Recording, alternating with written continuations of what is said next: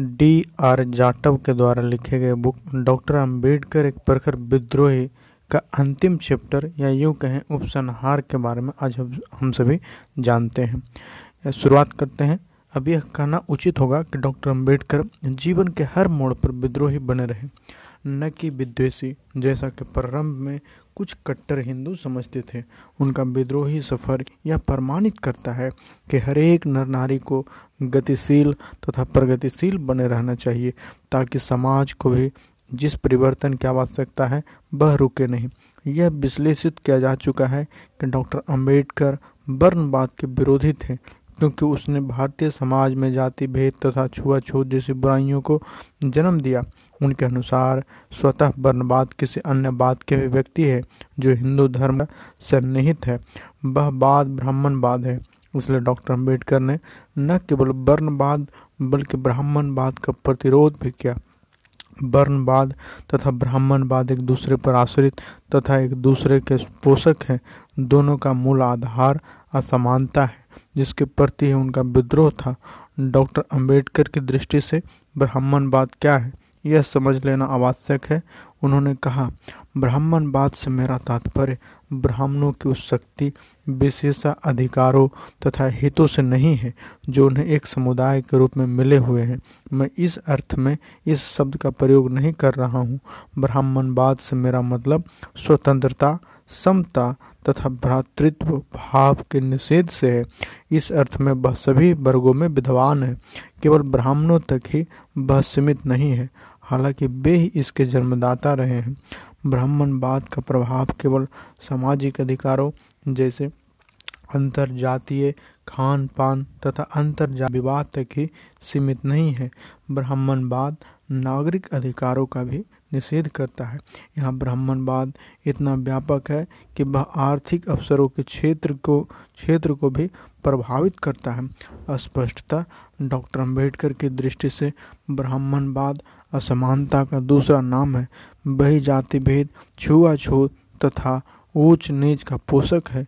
इसी आधार को लेकर डॉक्टर अंबेडकर ने अछूत श्रमिकों से पूछा कि वे अपने आर्थिक स्थिति के अवसरों को सवर्ण हिंदू श्रमिकों से तुलना करें, उन्हें बड़ा अंतर मिलेगा। ऐसे बहुत से विभाग हैं जहाँ अछूतों की नियुक्ति केवल इसलिए नहीं होती कि वे अछूत हैं। अछूतों को मिलों में बुनाई विभाग में नहीं लगाते, क्योंकि मुँह से धागा काटना पड़ता है, जिसे छूकर सवर्ण हिंदू श्रमिक अपवित्र हो जाएँगे। रेलवे में उन्हें कूली की जगह नहीं लगाया जाता, क्योंकि कुलियों से स्टेशन मास्टर घरेलू काम काज करवाते थे। इस प्रकार के आज भी उदाहरण हैं, जहाँ अछूतों या दलितों को इसलिए नौकरी पर नहीं लिया जाता है कि वह अछूत हैं। अतः डॉक्टर अंबेडकर ने अपने आलोचकों से कहा था कि जब तक वे ब्राह्मणवादी प्रवृत्तियों के विरुद्ध संघर्ष नहीं करेंगे, तब तक वे श्रमिकों को संगठित नहीं कर सकते। आर्थिक अवसरों के क्षेत्र में असमानता के रहते हुए संगठन का सिद्धांत फलीभूत नहीं हो सकता। अन्य शब्दों में, डॉक्टर अंबेडकर ने श्रमिकों को सलाह दी कि वे अपने अंदर से जाति भेद का अंतर करें और असमानता की जड़ ब्राह्मणवाद को उखाड़ फेंके। अन्यथा श्रमिक एकता का नारा अधूरा पड़ा रहेगा। डॉक्टर अंबेडकर ने ब्राह्मणों तथा ब्राह्मणवाद में स्पष्ट भेद रखा ताकि ब्राह्मण लोग यह न समझ बैठे कि वह ब्राह्मणों के विरोधी थे। उन्होंने कहा कि हम मानना कि सभी ब्राह्मण अछूतों के शत्रु हैं, बिल्कुल गलत है। वह तो उन्हीं लोगों से घृणा करते हैं जिनमें ब्राह्मणवाद की भावना ऊंच नीच जाति भेद है, क्योंकि ऐसी ही बातें सामाजिक अन्याय तथा असमानता को बढ़ावा देती है। अतएव उनकी दृष्टि में एक गैर ब्राह्मण यदि उसमें ऊंच नीच का भावनाएँ हैं तो उतना ही घृणित है जितना कि कोई ब्राह्मण, जिसके व्यवहार में भी कोई ऊंच नीच की भावना है।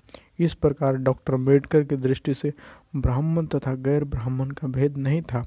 बल्कि जिसमें ब्राह्मणवाद की भावना तथा व्यवहार है, वही समाज का शत्रु है।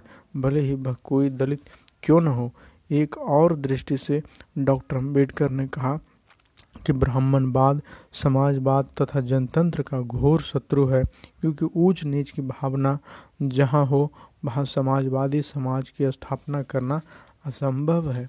ब्राह्मणवाद न केवल सामाजिक अधिकारों का निषेध करता है बल्कि समान आर्थिक अवसरों का भी निषेध करता है। इसलिए ब्राह्मणवाद सामाजिक, आर्थिक तथा राजनीतिक दृष्टि से अवांछनीय विचारधारा है। इन आधारों के अतिरिक्त दो अन्य ठोस कारण हैं, जिनकी वजह से क्षुद्र तथा स्त्री जाति के प्रति जो अन्याय किया है, वह कहीं भी इतिहास में नहीं मिलता। ब्राह्मणवाद ने इन दोनों ही वर्गों को क्यों इतना दबाया और उन्हीं को क्यों मानवीय अधिकारों अधिकारों से वंचित रखा? यह एक विचारणीय प्रश्न है। लगभग सभी हिंदू धर्म ग्रंथों में क्षुद्र वर्ग की हीनता पर अत्यधिक बल दिया गया। क्षुद्र को तो सदैव ताड़ना का पात्र माना गया। क्षुद्र तथा स्त्री को पुरुष की पंक्ति में बिठाना, यह ब्राह्मणवाद की ही करामात है। यज्ञ में विभिन्न पशुओं का बलिदान होता था। मृत पति की चिता पर जीवित स्त्री को जलाया जाता था। और हिंदू समाज में शूद्र की निरंतर शोषण की स्थिति का अनुमोदन यह ब्राह्मणवाद ही करता था। हिंदू समाज में यदि स्त्री को घर की चार दीवारी में बंदी बनाए रखा तो क्षुद्रों को क्षुद्रों को उच्च तीन वर्णों को सेवा में अर्पित कर दिया। ब्राह्मण धर्म के नाम पर उनको अपवित्र, नीच आदि माना गया। क्यों? क्या वे मानव प्राणी नहीं थे? आखिर इन्हीं दो वर्गों को ब्राह्मणवाद ने क्यों इतना दबाया? डॉक्टर अंबेडकर ने ये महत्वपूर्ण प्रश्न उठाए। मनु, विधान के अनुसार स्त्री चाहे बालिका हो, युवती अथवा वृद्धा, अपने घर में भी कोई काम स्वतंत्रता पूर्वक नहीं कर सकती। बाल्यावस्था में उसे पिता के यौवना काल में पति के और पति के न रहने पर उसे अपने पुत्रों का अधीन रहना चाहिए। स्त्रियाँ स्वभाव से ही दुर्गुणी होती है। मनु के विधान में स्त्री को निम्नतम निम्नतम स्थान प्रदान किया गया है। पुरुष की तुलना में स्त्री को कोई अधिकार ही नहीं मिले। उसे पुरुष पर जितना आश्रित हमारे समाज में बनाया गया, उतना कहीं अन्यत्र नहीं देखा गया। डॉक्टर अंबेडकर ने यह पूछा कि मनुस्मृति में आखिर स्त्रियाँ और क्षुद्रों पर इतनी अयोग्यताएँ क्यों थोपी गई? इसका प्रमुख कारण यह है कि बौद्ध काल में समाज के दो वर्ग, स्त्रियाँ एवं क्षुद्र ही बौद्ध धर्म को ग्रहण कर रहे थे। जिसके कारण वर्णवाद तथा ब्राह्मणवाद की नींव नींव ही हिली जा रही थी, चूँकि मनुस्मृति की रचना भगवान बुद्ध के बाद हुई। इसलिए इन दोनों वर्गों को नाकाम करने के लिए उन पर कठोर पाबंदियाँ तथा अयोग्यताएँ थोप दी गई, ताकि वे बौद्ध धर्म की ओर और अधिक न झुके। क्षुद्रों को तो इसलिए भी दबाया गया कि कि वे ब्राह्मणवादी समाज के प्रति कहीं विद्रोह न कर बैठे। सामाजिक क्रांति के साधनों के द्वार तो उनके लिए सदैव बंद रखे गए, जैसे ज्ञानार्जन, हथियार तथा व्यापार धन संचय। क्षुद्रों को पढ़ने का अधिकार ही नहीं था और न ही वे कोई धन संपत्ति इकट्ठी कर सकते थे। शास्त्रादि तक तो उनकी कोई पहुँच नहीं थी। उन्हें उन सभी साधनों से वंचित रखा गया, जिनके द्वारा वे कोई विरोध तथा विद्रोह करते इसलिए डॉक्टर अंबेडकर ने ब्राह्मण धर्म और ब्राह्मणवाद का सबल एवं प्रखर विरोध किया।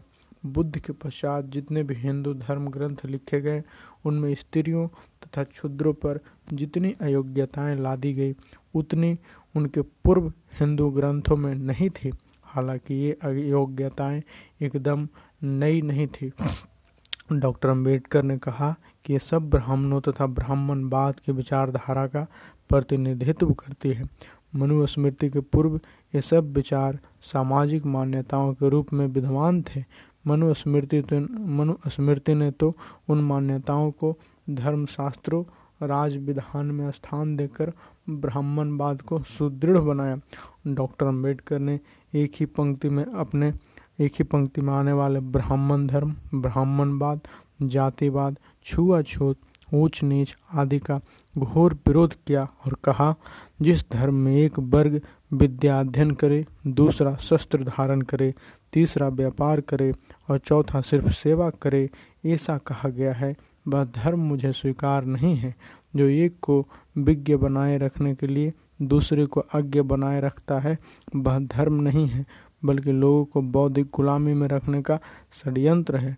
जो धर्म एक के हाथ में शस्त्र देकर दूसरे को निशस्त्र करता है, वह धर्म नहीं है, बल्कि एक के द्वारा दूसरे को पराधीनता में रखने की चालाकी है। जो धर्म कुछ लोगों को धन, संपत्ति रखने का अधिकार देता है और शेष लोगों को जीवन निर्वाह के लिए, अन्य पर आश्रित रहने के लिए कहता है, वह धर्म नहीं है, बल्कि स्वार्थ, परायणता है। हिंदू धर्म का चातुर वर्ण ऐसा है। डॉक्टर अंबेडकर के अनुसार, यही ब्राह्मणवाद का असली रूप है, जो असमानता तथा प्राधीनता के विचारों का पोषण करता है। अतः ब्राह्मण धर्म में अछूतों की उन्नति कदापि नहीं हो सकती। डॉक्टर अंबेडकर की दृष्टि से व्यक्ति को आत्मोन्नति के लिए अन्य बातों के अतिरिक्त तीन बातों की अति आवश्यकता होती है, सहानुभूति, समता और स्वतंत्रता। ब्राह्मण धर्म में इन तीनों ही बातों का अभाव है। अतः डॉक्टर अंबेडकर ने अपने दलित भाइयों की उन्नति के लिए बुद्ध मार्ग सुझाया, जिसमें सहानुभूति, समता तथा स्वतंत्रता के मूल्य कूट कूट कर भरे पड़े हैं। उन्होंने यह स्पष्ट घोषणा की कि जिस ब्राह्मण धर्म में मनुष्य को मनुष्यता से व्यवहार करना मना है, वह धर्म नहीं है। उदंडता का प्रदर्शन है। जिस धर्म में मानव की मानवता को पहचानना धर्म माना जाता है वह धर्म नहीं है, बल्कि एक रोग है, जिस धर्म में पशु को छूत और मनुष्य को अछूत समझा जाता है। वह धर्म नहीं है, एक पागलपन है, जो धर्म एक ही वर्ग से यह कहे कि वह विद्या अध्ययन न करे, धन संग्रह न करे और शस्त्र धारण न करे। वह धर्म नहीं है, मानव जीवन के साथ खिलवाड़ है। वह धर्म जो अशिक्षितों से कहे, अशिक्षित रहो निर्धनों से कहे, निर्धन रहो, वह धर्म नहीं, वरन सजा है। इस प्रकार ब्राह्मणवाद ब्राह्मण धर्म या वर्ण आश्रम, धर्म में स्त्री और क्षुद्र दोनों को दासी तथा दास माना गया। दोनों को विद्या पढ़ने, वेद शास्त्र सुनने और धार्मिक कर्मकांड का अधिकार नहीं दिया गया। उसका प्रतिरोध डॉक्टर अंबेडकर जैसे मनुष्य द्वारा न होता, कल्पना नहीं की जा सकती। कि उन्हें धन अर्जन करने के स्वतंत्र जीवन निर्वाह करने और अपना अनाश्रित अस्तित्व कायम करने की आज्ञा नहीं देकर ब्राह्मण धर्म ने इसकी जो अधोगति की वह कल्पना से बाहर है, यही कारण है कि डॉक्टर अंबेडकर ने इन दो वर्गों को उन्नति के पथ पर लाने के लिए जीवन भर संघर्ष किया। ब्राह्मणवादी विचारधाराओं का जो उन्हें विरोध करना ही था, क्योंकि उनका जीवन दर्शन मूलतः असमानता, अन्याय तथा शोषण के प्रति एक विद्रोह है, जो आज ही, आज भी उतना ही सजीव है, जितना पहले था। संविधान के मुख्य निर्माता के रूप में डॉक्टर अंबेडकर ने उन मानवीय अधिकारों को दलितों तथा क्षुद्रों के लिए सुलभ बनवाया, जिनका जिनका उनके लिए ब्राह्मणवाद निषेध कर रहा, रखा था। उन नागरिकों, उन नागरिक अधिकारों को स्वीकृत करवाया, जिन्हें सदियों से अछूत वर्गों ने छीन लिया वर्गों से छीन लिया गया था। स्त्री पुरुष के प्रति जो स्मृति धर्म में अन्यायपूर्ण विधान था, उसको धराशायी किया। इसी प्रकार डॉक्टर अंबेडकर महिला वर्ग के प्रति हो रहे अन्याय के विरुद्ध हिंदू कोड बिल द्वारा मौलिक सुधार लाना चाहते थे। अपनी हठ धर्मिता के कारण यद्यपि सवर्ण हिंदुओं ने उनके मंत्री काल में उसे पास नहीं होने दिया, परंतु बाद में उस बिल की मुख्य धाराएँ किसी न किसी रूप में पास कर दी गई। कुछ भी हो महिला, कुछ भी हो, महिला वर्ग के प्रति न्याय, उत्थान तथा समानता की प्रेरणा तो डॉक्टर अंबेडकर ने ही दी थी। वह समान अधिकार, समान अवसर, स्वतंत्र आजीविका स्वतंत्र व्यक्तित्व तथा सामाजिक बंधुत्व जैसे विचारों के समर्थक एवं पोषक थे। यही मूल्य उनके समाज दर्शन के मौलिक तत्व में है, जो सिद्धांततः नकारात्मक दृष्टि से ब्राह्मण धर्म, ब्राह्मणवाद, वर्णवाद, पुरोहितवाद जातिवाद, छुआछूत ऊंच नीचवाद अन्याय तथा शोषण के कट्टर विरोधी हैं। जैसा कि स्पष्ट है, डॉक्टर अंबेडकर एक विख्यात, विद्वान, विशिष्ट, शिक्षाविद, पारंगत राजनेता, प्रभावशाली वक्ता साहसी त्राता प्रमाणिक संविधान बेता योग्य प्रशासक, क्रांतिकारी परिवर्तनों के, क्रांतिकारी परिवर्तनों के पक्षधर और दलितों के निर्भीक हिमायती थे। उनके स्वभाव में संस्कृति, विवेक, व्यंग, मानवता तर्क शक्ति बुद्धिवाद, असमानता के विरुद्ध विक्षोभ और अन्याय तथा अंधविश्वास के प्रतिरोध का सही संतुलन था। उनकी प्रतिभा बहुमुखी थी। फिर भी उनकी विचारधारा में एक ही मूल तत्व सदैव चलता रहा, जो मानववाद था। बाबा साहेब ने उन महापुरुषों को बड़ा महत्व दिया, जो मानववाद के हिमायती रहे डॉक्टर अंबेडकर के प्रेरणा स्रोत तीन महापुरुष रहे। उनमें पहले कबीर, दूसरे महात्मा ज्योति ज्योतिबा फूले तीसरे गौतम थे। कबीर ने उन्हें भक्ति भावना प्रदान की। ज्योतिबा फूले उन्हें ब्राह्मण विरोध के लिए प्रेरित किया, सामाजिक परिवर्तन का विचार दिया और शिक्षा तथा आर्थिक उत्थान का संदेश दिया। बुद्ध से उन्हें मानसिक और दार्शनिक पिपासा बुझाने वाला अमृत मिला और अछूतों को उद्धार का मार्गदर्शन प्राप्त हुआ।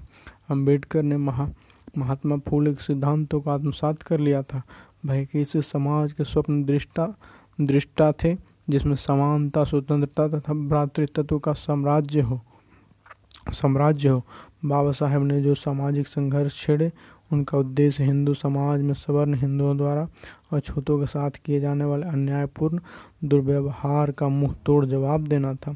उन्हें ब्राह्मणवाद से लोहा लेना था और उसके लिए हिंदुओं के विरुद्ध सामाजिक लड़ाई लड़नी थी। वह चाहते थे कि समाज के सभी वर्गों का धार्मिक और आर्थिक सभी क्षेत्रों में समान स्थान हो तथा उनको जीवन में ऊपरी, ऊपर उठने के लिए अवसर दिए जाए। प्रत्येक सामाजिक संघर्ष के पीछे जो कि अछूतों ने डॉक्टर अंबेडकर के नेतृत्व में जातीय सांप्रदायिक अत्याचारों के विरोध में छेड़े थे, यही मौलिक भावनाएँ थी, क्योंकि जीवन के प्रारंभ में अंत अंत बाबा साहेब को मिला था। जीवन के प्रारंभ में अंत तक बाबा साहेब को मिला था। तिरस्कार, अपमान तथा असहयोग, द्वेष ईर्ष्या तथा असमानता का वातावरण, जिसमें घुटन, पीड़ा और असंतोष के अतिरिक्त कुछ था कुछ था ही नहीं। ऐसी परिस्थितियों में उनका अशांत मन विद्रोही हो उठा। असहाय एवं संतृप्त व्यक्ति चाहे कितना ही प्रभाव कितना ही प्रतिभाशाली क्यों न हो प्रतिक्रिया स्वरूप विद्रोही हो ही जाता है।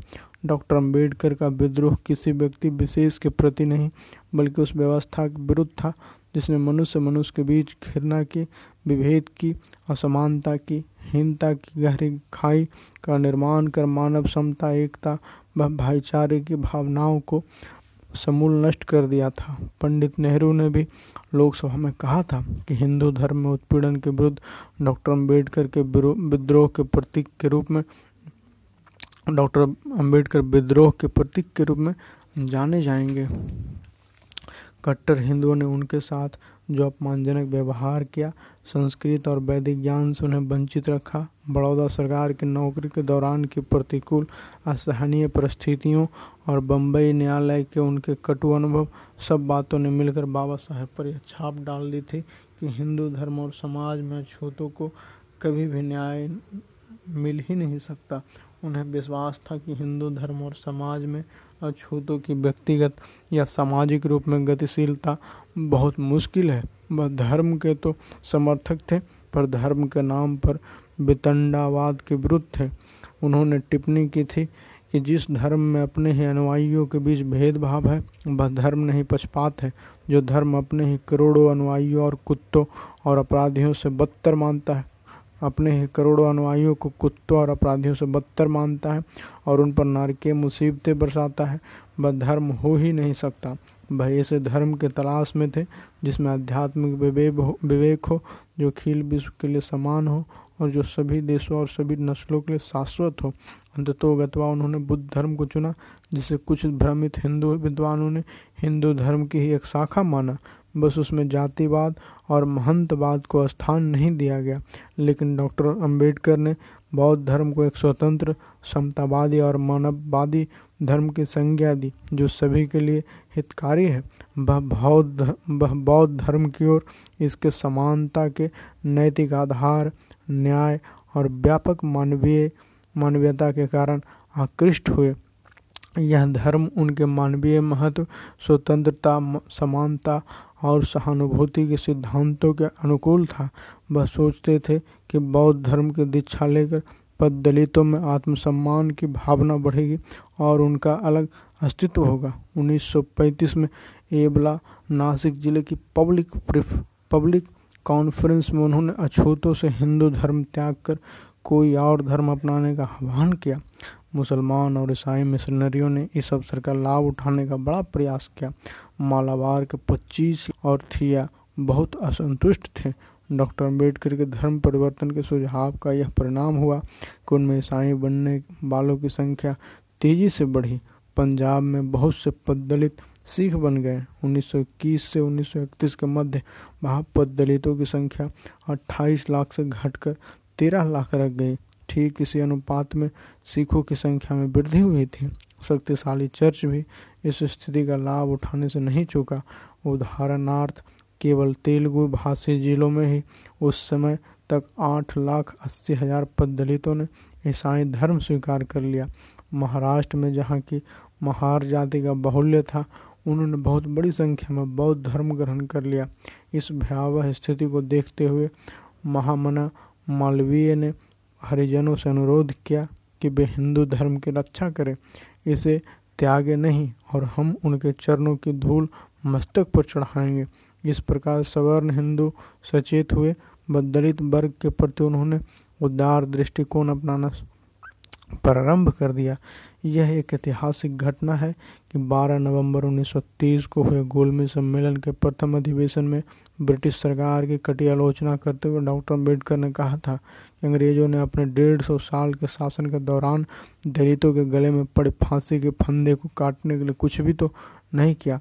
उन्होंने मांग की कि चुनाव की दृष्टि से दलित जातियों को अलग समुदाय माना जाए तथा उन्हें समान नागरिक, समान नागरिकता नागरिक अधिकारों के मुक्त उपभोग और विधायिकाओं, सरकारी सेवाओं तथा मंत्रिमंडल में उचित प्रतिनिधित्व मिले। उन्होंने अछूतों के लिए पृथक निर्वाचन मंडलों, पृथक निर्वाचन मंडलों की भी मांग की। पृथक निर्वाचन क्षेत्रों की मांग के पीछे अंबेडकर का यह विचार था कि अछूत अपने भाग्य निर्धारण जैसे विषयों में हिंदुओं की इच्छा पर ही पूर्ण रूप से निर्भर न रहे। उनका मानना था कि चुनाव सदा सांप्रदायिक होता है। के आधार पर बहुसंख्यक समुदाय स्थान को जीत लेता है। अल्पसंख्यकों को विवश किया जाता है कि बहुसंख्यक उम्मीदवार के पक्ष में मतदान करें। अल्पसंख्यकों के मत कम होते हैं और बड़े संप्रदायों के मतदाता अल्पसंख्यक समुदाय के उम्मीदवारों को कभी मत देते, कभी मत नहीं देते, जबकि अल्पसंख्यक समुदाय का मतदाता बहुसंख्यक समुदाय के उम्मीदवारों को वोट देने में गौरव अनुभव करता है। बाबा साहेब के प्रयासों के कारण ही अछूतों ने, अछूतों को कम्युनल अवार्ड दिया गया, जिसमें अछूतों को अलग समुदाय समुदाय माना गया तथा पृथक निर्वाचन मंडलों की मांग स्वीकार कर ली गई। गांधी जी द्वारा कम्युनल अवार्ड के विरोध में उपवास प्रारंभ कर दिया गया, जिसे डॉक्टर अंबेडकर ने राजनीतिक पाखंड बताते हुए कहा कि महात्मा कोई अमर नहीं है और न ही कांग्रेस अमर है। बहुत से महात्मा आए और चले गए, परंतु अछूत अछूत ही बने रहे। बाद में उन्होंने गांधी जी की जीवन रक्षा करने के लिए पूर्ण पैक पर हस्ताक्षर कर दिए, जिसमें अछूतों के लिए हस्ताक्षर कर दिए, जिसमें अछूतों के अछ जिसमें अछूतों के लिए, बाद में उन्होंने गांधी पैक्ट पर हस्ताक्षर कर दिए, जिसमें अछूतों के लिए आरक्षित सीटों का कोटा तो बढ़ा दिया, लेकिन पृथक निर्वाचन मंडलों का अधिकार छीन लिया। आज हम शेड्यूल कास्ट की स्थिति में भी भी सुधार देख रहे हैं। वह डॉक्टर अंबेडकर के अथक प्रयासों का ही परिणाम है। उनका विचार था कि केवल राजनीतिक शक्ति ही दलित वर्ग की बीमारियों के लिए रामबान और औषधि साबित नहीं हो सकती। उनकी वास्तविक उन्नति, उनके सामाजिक उत्थान में निहित है। वस्तुतः बाबा साहेब स्पष्ट करते थे कि जब तक जन जन की व्यक्तिगत स्वतंत्रता सुनिश्चित नहीं की जाएगी, तब तक राष्ट्रीयता का अर्थ होगा आंतरिक दास्ता, जबरन मजदूरी और गरीबों पर नियोजित अत्याचार। उनकी दृष्टि में सही राष्ट्रवाद है, जाति भावना का परित्याग, क्योंकि जाति भाव गहन सांप्रदायिकता का ही रूप है। उन्होंने कहा था, राष्ट्रवाद तभी औचित्य ग्रहण कर सकता है जब मानव मानव के बीच जाति, नस्ल या रंग का अंतर भुलाकर उसमें सामाजिक भ्रातृत्व को सर्वोच्च स्थान दिया जाए। बाबा साहेब बड़े ही स्पष्ट और खुले विचारों के धनी थे। एक बार कुछ लोगों ने उनसे भारत के संविधान की भूमिका में प्रयुक्त भारत के लोग शब्द पर आपत्ति की वे इसके स्थान पर भारत राष्ट्र लिखे जाने के पक्ष में थे। तब डॉक्टर अंबेडकर ने उनसे पूछा कि हज़ारों जातियों में बटे लोग एक राष्ट्र कैसे हो सकते हैं? उन्होंने कहा कि जितनी जल्दी हम यह समझ जाएँ कि सामाजिक तथा मनोवैज्ञानिक दृष्टि से अभी हम एक राष्ट्र नहीं हैं, उतना ही अच्छा है। संविधान के परिवर्तन के समय बाबा साहेब ने स्पष्ट किया था कि भारत में राजनीतिक समानता की व्यवस्था तो हो गई है, परंतु अभी सामाजिक और आर्थिक जीवन में भी समानताएँ शेष है। उन्होंने कहा कि 26 जनवरी 1950 को हम एक विरोधाभास पूर्ण जीवन में प्रवेश करने जा रहे हैं। राजनीतिक क्षेत्र में हम में समानता होगी, परंतु सामाजिक व आर्थिक क्षेत्र में असमानता। राजनीति में हम एक व्यक्ति, एक मत तथा एक मूल्य मूल्य के सिद्धांत को मान्यता देंगे। परंतु अपने सामाजिक एवं आर्थिक जीवन में, अपने सामाजिक व आर्थिक ढांचे के कारण एक व्यक्ति एक मूल्य के सिद्धांत को नकारते रहेंगे। कितने समय तक हम यह विरोधाभास पूर्ण जीवन जीते रहेंगे? कब तक हम आर्थिक व सामाजिक जीवन में समानता के सिद्धांत को नकारते रहेंगे? हमें इस विसंगति को शीघ्रता, शीघ्र दूर करना होगा। अन्यथा हमारा लोकतंत्र खतरे में पड़ जाएगा और वे लोग जो सताए हुए हैं राजनीतिक लोकतंत्र की धज्जियाँ उड़ा देंगे, जिससे इस संविधान सभा ने बड़ी मेहनत से तैयार किया है। संक्षेप में, संवैधानिक नैतिकता एवं राजनीतिक संस्कृति के के अच्छे एवं उदार मूल्य स्थापित होना अनिवार्य है। अन्यथा, देश की स्थिति अराजकता व अस्थिरता में बदल जाएगी। डॉक्टर अंबेडकर सदैव हिंदू समाज की क्रूरता तथा बुराइयों से जूझते रहे। वह निडर एवं निर्भीक थे। दो मार्च उन्नीस सौ उनतीस को नासिक के कालाराम मंदिर में प्रवेश सत्याग्रह के अवसर पर बाबा साहेब डॉक्टर भीमराव अंबेडकर ने लोगों को समझाते हुए कहा था कि हम मंदिर प्रवेश तथा भगवान की मूर्ति के दर्शन इसलिए नहीं कर रहे हैं कि इनको पूजने, दर्शन करने व धन चढ़ावा चढ़ाने से हमारी गुलामी, गरीबी या दरिद्रता दूर हो जाएगी। इस इनमें कोई चमत्कारिक शक्ति नहीं, परंतु मानवता के नाते सभी को यह अधिकार होना चाहिए कि हर एक मनुष्य कहीं भी आ जा उठ बैठ सके। इसलिए मंदिर प्रवेश मानव अधिकारों की बात है। बाबा साहेब ने देववाद, ईश्वरवाद को नहीं माना। इन भगवानों, देवी देवताओं के दर्शनों तथा पूजने से यदि गुलामी, दरिद्र, दरिद्रता, असमानता व गरीबी दूर हो गई होती तो आज दलित, शोषित, समाज गुलाम, लाचार व गरीब न होता। कितनी हास्यास्पद बात है कि जिस देश में अरबों रुपये हर वर्ष दीपावली आदि त्योहारों पर रोशनी, पटाखों, मिठाइयों, सजावट आदि पर इसलिए फूका जाता है कि धन की देवी लक्ष्मी हमारे घर में रात को आएगी। अन्य धन से भरकर माला माल कर देगी। कितनी गलत धारणा इस मनोवादी व्यवस्था के लोगों ने इस देश में पैदा कर रखी है। इसमें लाभ केवल ब्राह्मण तथा बनियों को होता है। बाकी तो अपनी गरीबी समाप्त करने के चक्कर में अपना धन व समय बर्बाद कर स्वयं गरीब होते चले आ रहे हैं। यदि इन त्योहारों पर इतना रुपया न फूका गया होता तो भारत देश के समान आज कोई प्रगतिशील देश न होता। यह कटु सत्य है वैज्ञानिक तथा आधुनिकता की होड़ में, जबकि भारत देश में शिक्षा का विस्तार हुआ है, अंधविश्वास तथा ज्ञानता समाप्त होने चाहिए थे, परंतु ऐसा हुआ नहीं। इसका प्रमुख कारण भारत में ब्राह्मणवादी लोगों के हाथों में प्रचार व प्रसार के माध्यम घर घर में टीवी, रेडियो, अखबार तथा राजनीतिक सत्ता का प्रचार माध्यमों पर वर्चस्व है। जैसा कि टीवी पर रामायण महाभारत में ब्राह्मणवाद को बढ़ा चढ़ाकर पेश करना, जिसके कारण आज रामायण, महाभारत में राम, लक्ष्मण, कृष्ण अर्जुन आदि कलाकारों को उपरोक्त भगवानों एवं देवताओं के रूप में कैलेंडर, पोस्टर सारे देश में प्रचलित हो गए हैं और अंधविश्वासी हिंदू उन्हें पूजने लगे हैं। बाबा साहेब ने मनुवादी व्यवस्था का गहन अध्ययन किया। अध्ययन के लिए हिंदू के धर्म ग्रंथों का अवलोकन ज़रूरी था। धर्म ग्रंथ सभी संस्कृत भाषा में थे। संस्कृत भाषा पर ब्राह्मणों का कब्जा था। अछूत होने के नाते कोई ब्राह्मण बाबा साहेब को संस्कृत सिखाने को तैयार नहीं था। तब उन्होंने संस्कृत से मिलती जुलती फारसी भाषा का अध्ययन किया। तब अनुभव किया कि जो व्यवहार शूद्रों के साथ हो रहा है, वह सब तो इनके धर्म ग्रंथों में कानून के रूप में लिखा हुआ है।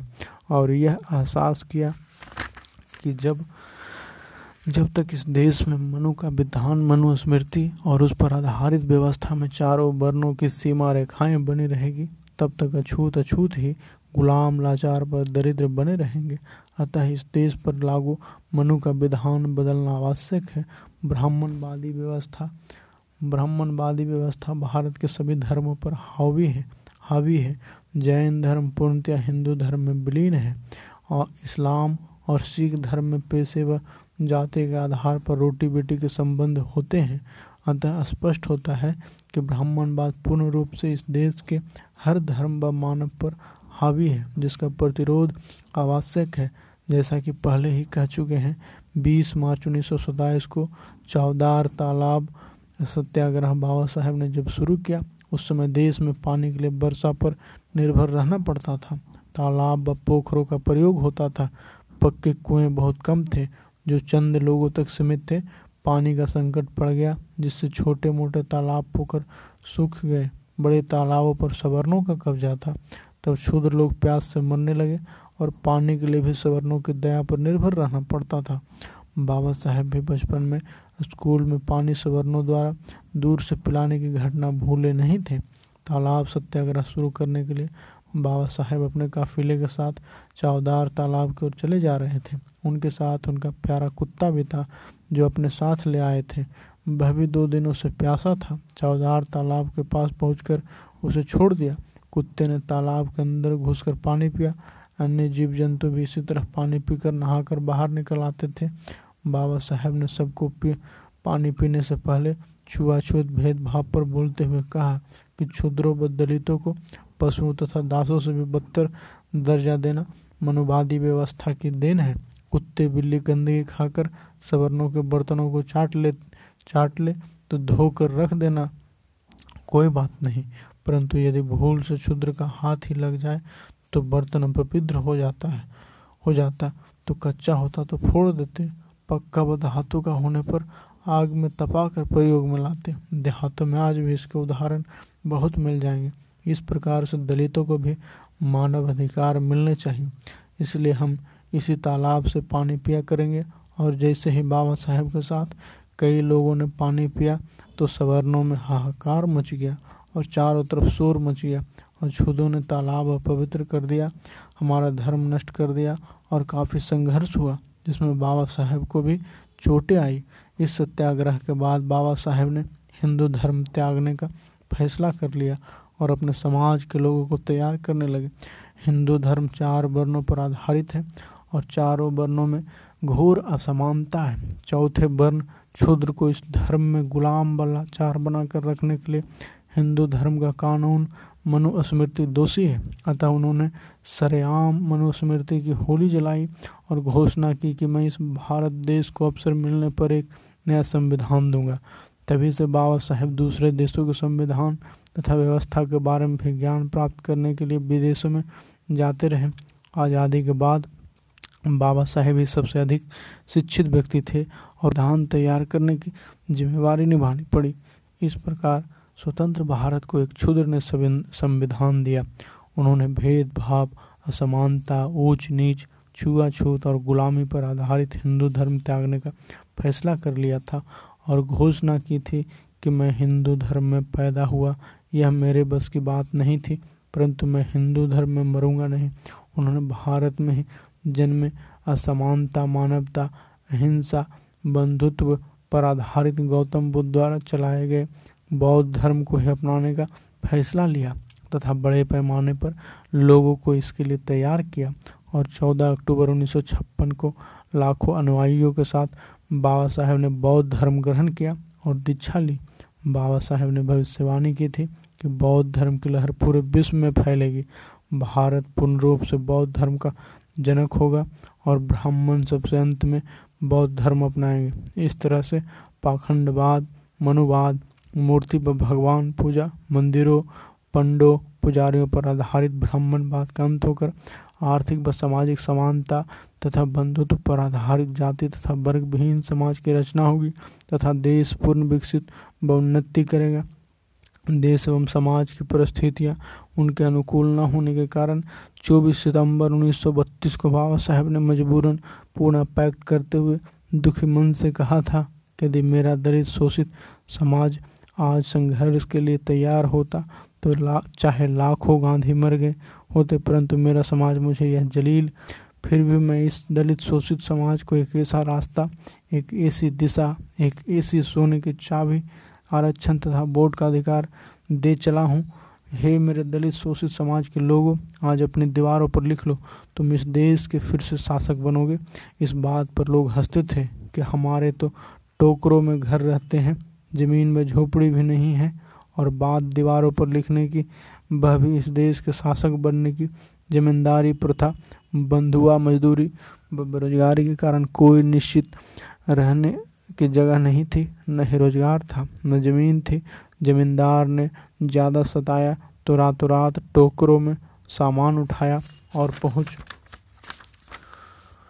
और पहुँच गए दूसरे जमींदार की शरण में। जमींदार पर था, जमींदारी पर था। खत्म कर, खत्म कराकर सबको रहने के लिए जगह मिल गई। आज सबके पास प्रायः ज़मीनें हैं, पक्के मकान हैं। यहाँ यह कहना उचित होगा कि डॉक्टर अंबेडकर न केवल दलित अधिकारों के पसधर थे, बल्कि वह सभी के लिए मानव अधिकारों के सशक्त समर्थक भी थे। उनके समकालीन प्रसिद्ध राजनीतिक विचारक लॉस्की ने कहा था, अधिकार सामाजिक जीवन की वे परिस्थितियाँ हैं, जिनके बगैर सामान्यतः कोई व्यक्ति अपने व्यक्तित्व का पूर्ण विकास नहीं कर सकता। मनुष्य को प्रकृति द्वारा उसके जन्म से ही कुछ अप्रत्याहारणीय सुविधाएँ एवं साधन प्रदत्त होते हैं। वहीं दूसरी ओर समाज एवं राष्ट्र से भी उसे कुछ सुविधाएँ अपेक्षित होती है। जब इन्हीं सुविधाओं एवं साधनों को समाज एवं राज्य की मान्यता मिल जाती है तो ये अधिकार स्वरूप धारण कर लेते हैं, जिनका देश काल एवं परिस्थितियों के अनुरूप स्वरूप, अनुरूप स्वरता रहता है। सारांशतः, बाबा साहब अंबेडकर की दृष्टि से अधिकारों के क्रम में जब हम मानवाधिकारों की बात करते हैं तो पाते हैं कि मानवाधिकारों की यह अवधारणा अधिकारों की अपेक्षा अधिक व्यापक है। मानवाधिकार मनुष्य के वे अधिकार हैं जो प्रत्येक व्यक्ति को मिलने ही चाहिए। मानवाधिकारों से तात्पर्य उन सब परिस्थितियों व परिणामों से होता है जो मानव को मानव के रूप में अपने अस्तित्व को कायम रखने व व्यक्तित्व के विकास तथा निर्माण के लिए अनिवार्य होता है। इस दृष्टि से मानवाधिकारों की परिधि में केवल प्राकृतिक उपहार जैसे हवा, जल इत्यादि ही नहीं आते, बल्कि इनके साथ साथ समान जीने, पोषण वरक्षण प्राप्त करने सहित वे सब उपागम जो व्यक्तित्व के जीव विकास के लिए अपरिहार्य हैं, जैसे रोटी, कपड़ा, मकान, चिकित्सा, शिक्षा, संस्कृति आदि। सभी आवश्यकताओं को सम्मिलित किया जा सकता है। लोकतांत्रिक राष्ट्रों ने अपने नागरिकों के विकास के लिए अनिवार्य समझते हुए अपनी अपने सामाजिक, सांस्कृतिक तथा सांस्कृतिक तथा राजनीतिक परिस्थितियों के अनुरूप अपने यहाँ की राजनीतिक व्यवस्थाओं एवं मूलभूत कानूनों में स्थान दिया है, जिन्हें मूलभूत अधिकारों के नाम से माना जाता है। यहाँ हमें यह बात समझ लेनी होगी कि मूलभूत अधिकारों एवं मानव अधिकारों में बुनियादी रूप से कुछ भेद है। सभी मूल अधिकारों को मानवाधिकार नहीं माना जा सकता, जबकि सभी मानवाधिकारों को मूल अधिकारों की श्रेणी के अंतर्गत रखा जा सकता है। उदाहरणार्थ, मत देने का अधिकार, विचार अभिव्यक्ति की स्वतंत्रता का अधिकार इत्यादि मूलभूत अधिकार है, न कि मानवाधिकार है, क्योंकि इन अधिकारों के बगैर भी मनुष्य अपना अस्तित्व कायम रख सकता है, जैसा कि समाजवादी देशों में होता था। इनके विपरीत जीने एवं सुरक्षा प्राप्त करने का अधिकार मूलभूत अधिकार है और मानवाधिकार भी क्योंकि इनके अभाव में मनुष्य का जीवन खतरे में पड़ सकता है। आज देश में राजनैतिक लोकतंत्र के पचास वर्ष पूरे होने पर भी हमें वही दिखाई दे रहा है, जो पचास वर्ष पूर्व था। डॉक्टर बाबा साहेब अंबेडकर ने कहा था, हम आज भी सामाजिक और आर्थिक असमानता और अंतर विरोध के दलदल में फंसे हैं। इस क्रम में आगे कहा यदि हम इसी तरह सामाजिक और आर्थिक क्षेत्र में समानता को नकारते रहेंगे तो निश्चित ही हमारा राजनीतिक लोकतंत्र खतरे में पड़ जाएगा। यदि हम जल्द से जल्द इस सामाजिक, आर्थिक असमानता को समाप्त नहीं करेंगे तो वह लोग जो असमानता और अंतर विरोध का जीवन जी रहे हैं, इस राजनीतिक लोकतंत्र के ढांचे को ध्वस्त कर देंगे, जिसे इस संविधान सभा ने बड़ी मेहनत से बनाया है। भारतीय संविधान की समीक्षा के लिए एक आयोग का गठन किया जाना एक पूर्व नियोजित षड्यंत्र है। ये हमें उन बुनियादी मूल्यों के बारे में सोचने पर विवश करता है, जो भारत ही, भारत के ही नहीं, संसार के किसी भी लोकतांत्रिक राष्ट्र की शासन व्यवस्था में निहित है। भूतपूर्व राष्ट्रपति के आर नारायणन ने कहा कि संविधान की समीक्षा के नाम पर संसदीय लोकतंत्र को समाप्त करने की जो साजिश की जाने वाली है, वह अत्यंत खतरनाक है। हमें उससे चौगन्ना रहना चाहिए। भूतपूर्व राष्ट्रपति ने स्पष्ट कहा कि हमें इस बात पर विचार करना होगा कि हम संविधान की वजह से विफल हुए हैं या हमने संविधान को विफल किया है। उन्होंने बताया कि चरित्रवान, निष्ठावान और योग्य व्यक्ति त्रुटिपूर्ण संविधान का भी बढ़िया इस्तेमाल कर सकते हैं, लेकिन यदि व्यक्तियों में निष्ठा की कमी हुई और उसको व्यवहार में लाने वाले सदस्य अच्छे न हो तो अच्छे से अच्छा विधान भी देश के लिए बुरा साबित हो सकता है। सारांशतः बाबा साहेब ने कहा यदि हम लोकतंत्र की स्थापना चाहते हैं तो हमें अपने आर्थिक आदर्शों को अहिंसात्मक उपायों से प्रतिष्ठापित करना होगा। स्वतंत्रता, समता तथा बंधुता के आधार पर स्थापित जीवन ही लोकतंत्र कहलाता है। भारत में समता का पूर्ण अभाव रहा है।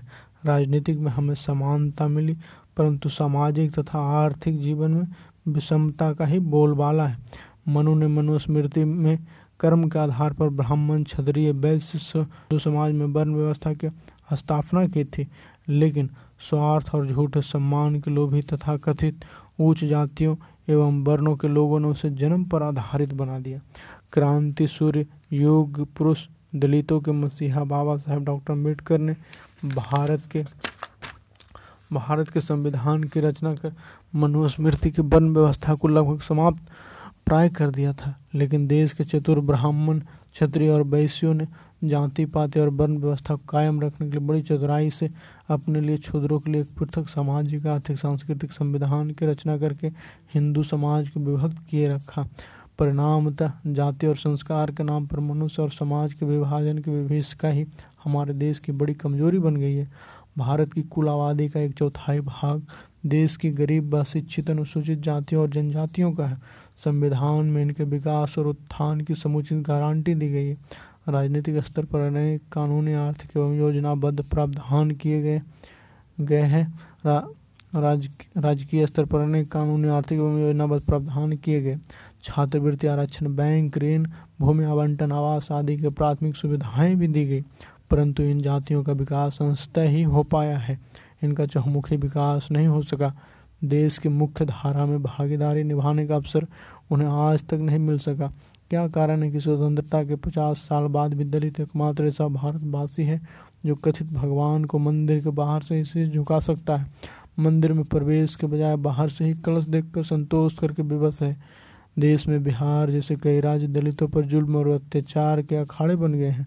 वहाँ दलित गुलामी और मौत के बीच जूझ रहे हैं। रोज कहीं ना कहीं दलितों की पिटाई होती है। उनका निशंस कतलेआम होता है। दलितों के बहन बेटियों को निर्वस्त्र कर गाँव में सरेआम नंगा घुमाया जाता है। उनके साथ बलात्कार होते हैं। दलितों की झोपड़ियाँ जलाई जाती है और उनकी ज़मीनें छीन ली जाती है। दलित हत्याकांड आज राजनीतिक हथियार बन गए हैं। डॉक्टर अंबेडकर की प्रतिमा का अपमान दलितों की बहु बेटियों की बेइज्जत करना, दलितों को निशंस हत्याएँ करवाना, वर्तमान राजनीति के संशोधित नए फार्मूले हो गए हैं। आज सरकारें बनती है तो दलितों के नाम पर और गिरती है तो दलितों के कत्लेआम पर। राजनीतिक दांव पेचों में बेचारे गरीब दलितों का कत्लेआम क्यों? दलितों की चिताओं पर राजनीतिक रोटियाँ सेकना नहायत ही शर्मनाक है। दलित नरसंहारों का ये अंतहीन सिलसिला आखिर कब तक चलेगा? क्या दलित इंसान नहीं? दलितों की दास्ता आज भी ज्यों की त्यों बरकरार है। वेद, पुराण, उपनिषद, गीता, रामायण, महाभारत, गुरुबाणी गुरु ग्रंथ जैसे धर्म ग्रंथ पढ़ने के बाद भी मनुष्य मनुष्य में छूत अछूत, ऊंच नीच, छोटे बड़े का भेद क्यों होता है? कैसी राजनीतिक है कि दलितों की भूख, गरीबी, अशिक्षा व अज्ञानता को शोषण और राजनीति का भोजन बनाया जाता है? दलितों के प्रति हिंदू मठाधीशों की संकीर्ण मानसिकता का यह स्पष्ट उदाह, यह स्पष्ट प्रमाण है। क्या यह लोकतंत्र, समाजवाद और धर्मनिरपेक्षता का सरासर उल्लंघन नहीं? हिंदू समाज कितना ढोंगी है? संत कबीर, रैदास, नामदेव, मलुकदास दादू दयाल के पदों को तो मंदिर में ज़ोर ज़ोर से अलाप, अलापा जाता है, पर मंदिर में दलित प्रवेश का विरोध होता है। रामायण में केवट और भिलनी की चौपाइयों को तो मंदिर में बड़े प्रेम से हिंदू गाता है, पर एक दलित को अपनी रसोई में नहीं जाने देता। मंदिर में कौवा, कबूतर, कुत्ता, बिल्ली, सुअर जैसे पशु, पक्षी व जानवर जा सकते हैं, पर दलित या मनुष्य क्यों नहीं? क्या यह चित, चिरंतन सत्य नहीं कि मृत, मवेशियों व जानवरों को जानवरों की जिस खाल को दलित उतारता है, उसी खाल के बने जूते बटुए, थैले, अटैची व कोट से सवर्ण जाति के लोग बड़ी शान से पहने घूमते हैं। चमार जिन जूतों को गांठता बनाता है, उन्हें पॉलिश कर सब लोग, उन्हें पॉलिश कर सब लोग घर, दफ्तर, मंदिरों में सब जगह पहने घूमते हैं। मरे जानवरों के तांत से दलित जिन तारों को बनाता है, उन्हें सवर्ण बीना में बड़े मग्न होकर बजाते हैं। क्षुद्र सुअर के जिन बालों को उखाड़ कर टूथब्रश और सफ़ाई ब्रश बनाते हैं, उन्हें सवर्ण रोज काम में लेते हैं। यह बात स्पष्ट है कि घर व मंदिर बनाने वाले, खेतों में हल चलाकर अनुगाने वाले, कारखानों, फैक्ट्रियों में कपड़ा बुनने वाले, गाँवों में जन्म के समय जज्बा, जच्चा बच्चा की देखभाल करने वाली दलित नहीं तो और कौन है? क्या ये पंडे पुजारी हैं? बदले में उन्हें क्या मिलता है?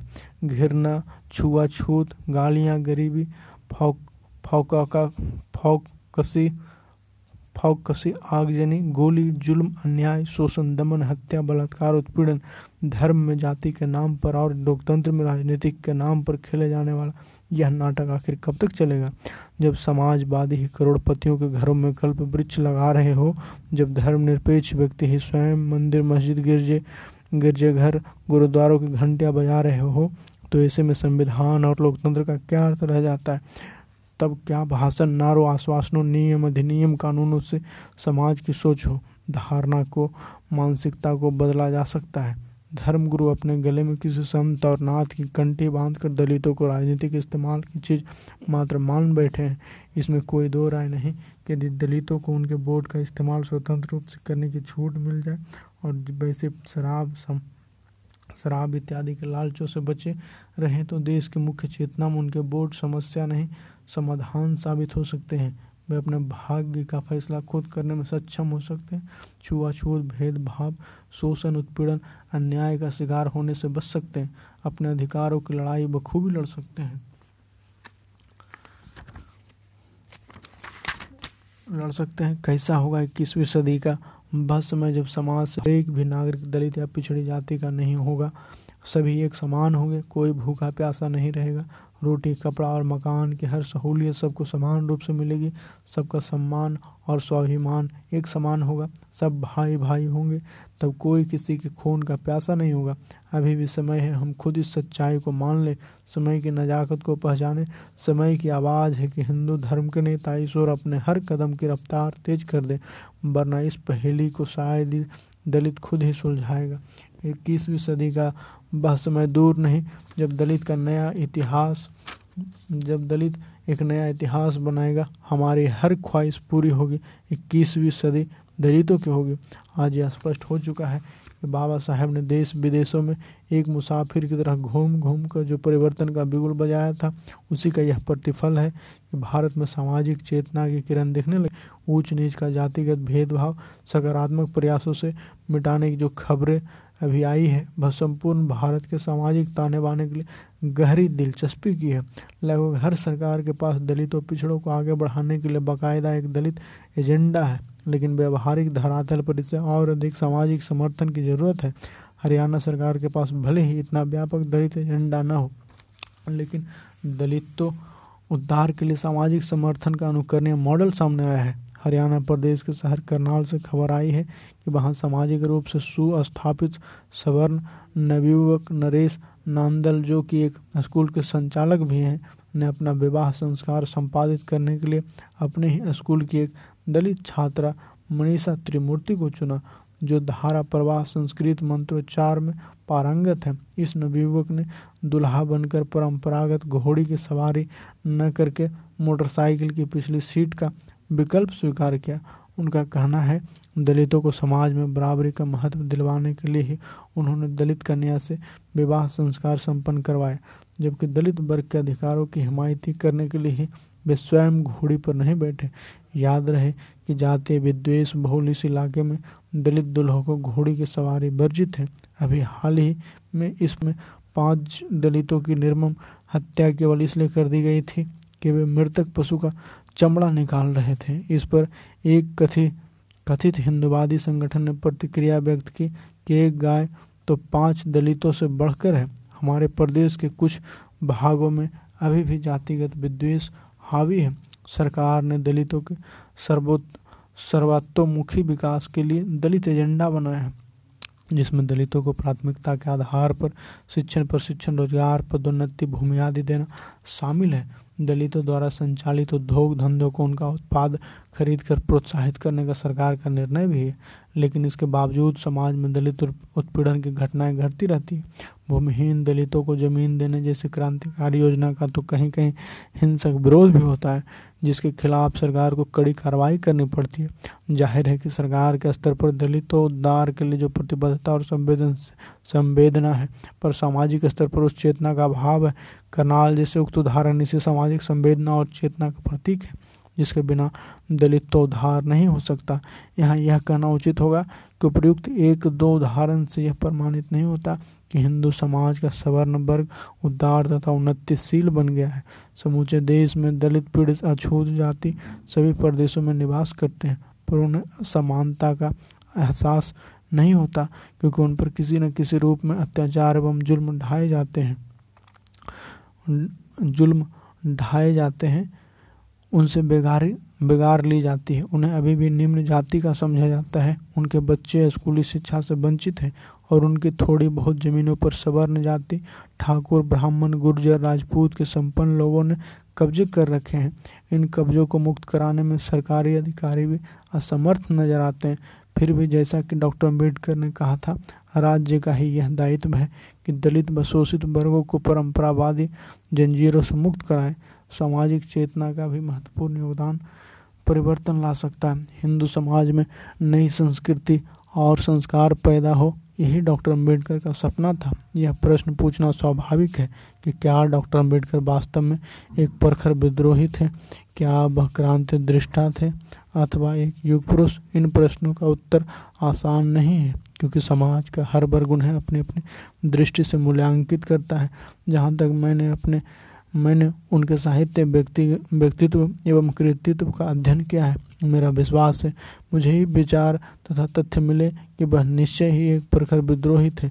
वह बचपन से लेकर जीवन के अंत तक सक्रिय रहे। वह छुआछूत वर्ण व्यवस्था, जातिवाद, ब्राह्मणवाद, धर्मांधता, पुरोहितवाद, गुलामी, भेदभाव नीच ऊंच की भावना शोषण उत्पीड़न, अन्याय, अत्याचार आदि से जूझते रहे। उन्होंने उन सभी बुराइयों सभी बुराइयों कुरुतियों बंधनों, परंपराओं, संस्कारों आदि के विरुद्ध कड़ा संघर्ष किया, जो आदमी को, जो आदमी को आदमी से अलग करते हैं, जो इंसानियत को दरकिनार करते हैं। डॉक्टर अंबेडकर भटके नहीं, वह उसी अभियान में संलग्न रहे, निरंतर गतिशील रहे, जो विद्रोह के स्वर बिखेरता गया और उनको दुनिया ने ठुकराया और जिनको दुनिया ने ठुकराया, दलित, अछूत, क्षुद्र, दरिद्रता बनाया, उन्हें डॉक्टर अंबेडकर ने गले लगाया।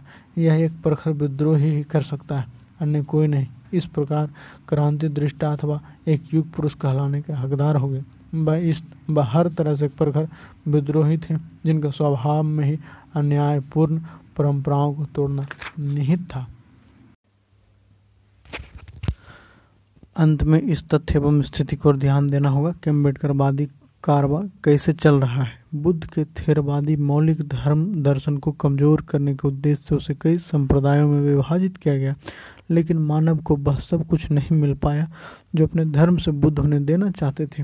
ये सब प्राय सभी महान विभूतियों के बाद देखा गया है, चाहे वे किसी भी जीवन के पक्ष से संबंध रखते हों। देश की स्वतंत्रता के संतावन वर्ष, वर्षों से ठीक उसी तरह अंबेडकर वादी कारवा भी वंचित एवं शोषितों को मुक्ति दिलाना तो क्या उन्हें राष्ट्रीय मुखधारा में नहीं जोड़ सका?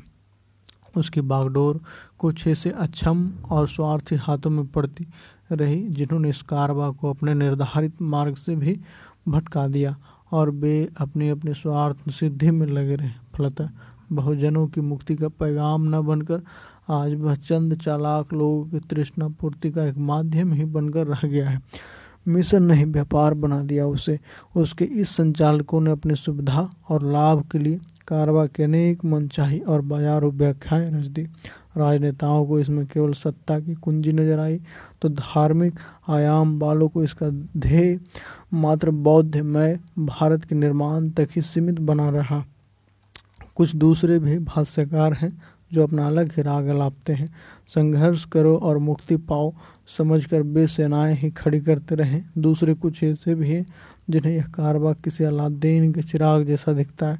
कारवा मेहरबान बना रहे बना रहे तो बस उसकी छाया के तहत धन, उस इच्छा और बड़े पदों पर काबिज होकर ये लोग मौज मस्ती करते रहे।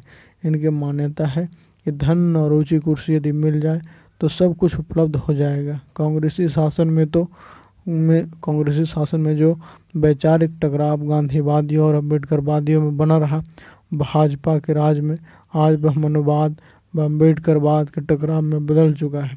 मनुवाद सवर्णों का सदा पोषक रहा है तो अम्बेडकरवाद मानव हितों का समर्थक। इस परिप्रेक्ष्य में अम्बेडकरवादी कारवा की स्थिति का मूल्यांकन करने के लिए हमें उन संस्थाओं की शक्तियों का मूल्यांकन करना होगा, जिनके हाथों में अम्बेडकरवाद और मनुवाद, इन दो परस्पर विरोधी विचारधाराओं की आज कमान है। आरएसएस मनुवाद के संचालन और संरक्षण की एक सर्वोपरि संस्था है। अपने उद्देश्य की पूर्ति के लिए यह संस्था पूर्ण समर्पण के साथ पिछले छिहत्तर वर्षों से कार्यरत है। अंबेडकर दर्शन से, अंबेडकर दर्शन से नंगा बने। मनुवाद की साख को पुनर्स्थापित करने के लिए संघ ने सभी प्रमुख कार्य क्षेत्रों में सनय सनय पचहत्तर से अधिक संगठनों का निर्माण एवं संचालन कर लिया है। आपसी समन्वय से संघ ने समस्त सवर्ण समाज में अपने प्रति इतनी आस्था एवं विश्वास स्थापित कर लिया है संघ की इस शक्ति के आगे उसके कैडरबद्ध प्रधानमंत्री तक को प्रधानमंत्री तक को घुटने टेकने पड़ते हैं। अंबेडकर वादियों ने संगठन तो खड़े किए, पर उनके अंदर आपसी तालमेल आज तक नहीं बन सका। अपने पूर्वाग्रहों के बसीभूत रहकर वे एक दूसरे की बात को तवज्जो देना तो देना तो दूर, उसे सुनने की जहमत उठाना तक नहीं चाहते। इन संगठनों से संचालकों एवं पदाधिकारियों की सुप्रीम कमांड भी सदा ऐसी शख्सियतें के हाथों में थमाई जाती है, जो राजनीतिक से दूर बने रहकर देश की राजनीति को अपने मिशन की पूर्ति के लिए सदा नियंत्रित करते रहे। अंबेडकर संगठनों में अधिकांश की स्थापना संरक्षण एवं संचालन राजनेताओं द्वारा किया जाता है, जो राजनीतिक सत्ता को ही अहमियत देते हैं। उनके लिए सामाजिक तथा धार्मिक क्रांति की महत्ता कुछ नहीं जो बहुत ही दुर्भाग्यपूर्ण स्थिति है। डॉक्टर अंबेडकर के जीवन संघर्ष अथवा विद्रोह का सार यह है कि बचपन से अंत तक वह क्रांतिकारी थे, न कि कोई उपद्रवी। उन्होंने कभी उपद्रव नहीं किया और गलत परंपराओं तथा क्रोतियों के प्रति विद्रोह ही किया, भले ही कुछ आयाम, बदल और गहरे हो गए हों। उनके संपूर्ण साहित्य एवं कृति, तत्व में अन्वेषण एवं बगावत का ही स्वर मिलता है। वही खोज वही चिंगारी अभी भी उनके करोड़ों अनुयायियों में मिलती है। अगर डॉक्टर अंबेडकर ने स्वतंत्रता एवं समता की मांग की तो हिंदू कट्टरपंथियों को उपद्रव लगा। उसमें बगावत नज़र आई, जो दोषपूर्ण आकलन था। उन्हें तो विद्रोह से प्रेम था, उनका धर्म तो विद्रोही था। वस्तुतः डॉक्टर अंबेडकर वास्तविकता के धरातल पर जीते थे, बस सपनों के धनी अवश्य थे। पर कल्पना उन्हें थोथी लगती थी, जिसमें कोई जीवन मूल्य नहीं होते। वह कल्पना में जीना पसंद नहीं करते थे। वह तो यथार्थवादी व मानववादी थे। कितना ही डॉक्टर अंबेडकर ने बोला, कितना ही लिखा, पर थोड़े ही, थोड़े से ही नर नारी उनके पद चिन्हों पर चल पाए। अभी तक लोग उनके धर्म परिवर्तन के, परिवर्तन को ठीक तरह से समझ नहीं पाए। बहुत से लोग मानते हैं कि धर्म त्याग है, जीवन से पलायन है अथवा जीवन से विरक्ति है। डॉक्टर अंबेडकर के अनुसार, धर्म, कोरा, त्याग, पलायन, संन्यास नहीं है, एक सत्य है। धर्म अच्छे ढंग से जीने का एक मार्ग है। स्वार्थी धर्म पंडितों ने धर्म को निषेध, नकारात्मक स्थिति के भांति लिया। उन्होंने जीवन को संन्यास बना बना दिया और व्यापक पुरोहितवाद तथा अलौकिकता में बदल दिया। ऐसे ही लोगों ने धर्म को भ्रष्ट बनाकर अपने अपने स्वार्थों को सिद्ध किया। उपयुक्त उदाहरण धर्म के धारणा के प्रति डॉक्टर अंबेडकर ने विद्रोह किया और बतलाया कि धर्म वह है जो आदमी को आदमी से अच्छे संबंधों के बीच आबद्ध कर जीवन को सुगम बनाता है। चाहे धर्म हो, विधि विधान हो अथवा रीति रिवाज, सभी धर्म के सहायक तत्व हैं। यही कारण है कि अपने मानववादी, यथार्थवादी दर्शन की दृष्टि से डॉक्टर अंबेडकर ने बौद्ध धर्म को अंगीकार किया, जो जीवन को कुशलतापूर्वक जीने का मार्ग है। अतः उनके कृति तत्व एवं साहित्य में, उनके भाषणों में कोई राग लगाव नहीं था। वह स्पष्टवादी प्रवक्ता, सच्चे विद्रोही न्याय संगत पथ प्रदर्शक थे। मेरे संपूर्ण विश्लेषण से यही सिद्ध होता है कि डॉक्टर अंबेडकर एक यथार्थवादी, दार्शनिक, रचनात्मक विद्रोही और मानववादी विशेष विश्लेषक थे। सारांशगत संसार में पाप है, पुण्य तथा मूछ है, अथवा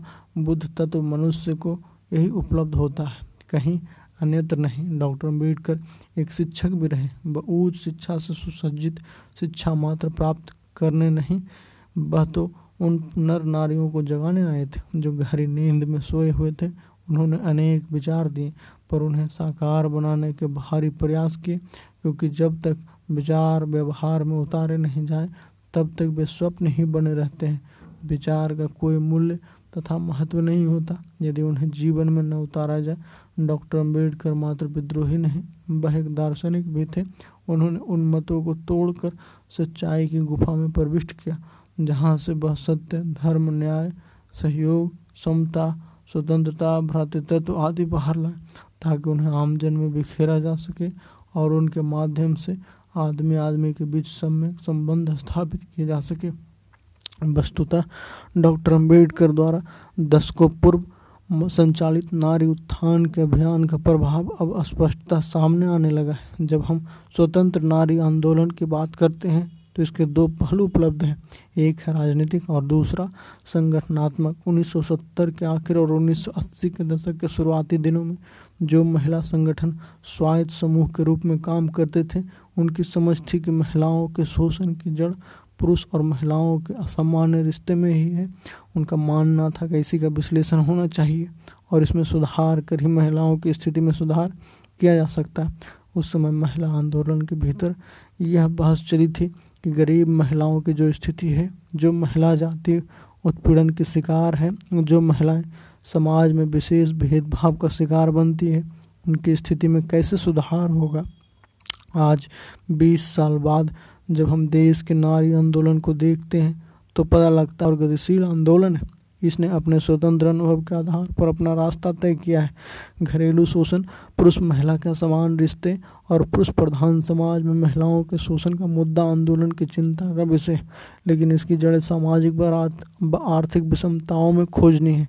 जहाँ तक संगठनात्मक स्वतंत्रता का सवाल है तो मेरे विचार से भी तीन तरह से महिला संगठन काम कर रहे हैं। पहले वे छोटे संगठन जो गैर सरकारी संगठनों से जुड़े हुए हैं और जिनका काम परियोजना आधारित होता है, वस्तुतः ये संगठन किसी खास मुद्दे पर किसी खास हिस्से में और खास अवधि तक काम करते हैं।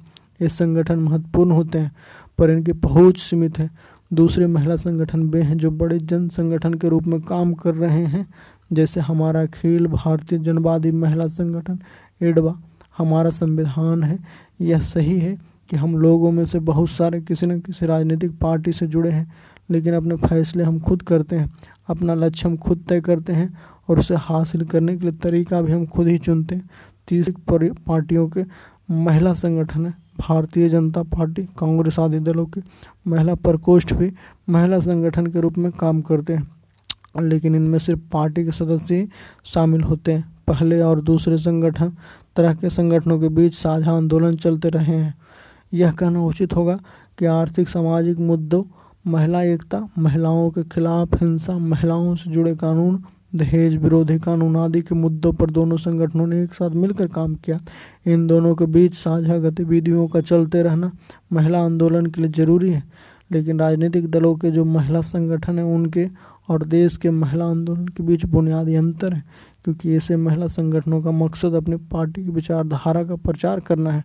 जिस तरह से कोई भी आम महिला हमारे संगठन में शामिल हो सकती है, वैसा इन संगठनों में नहीं।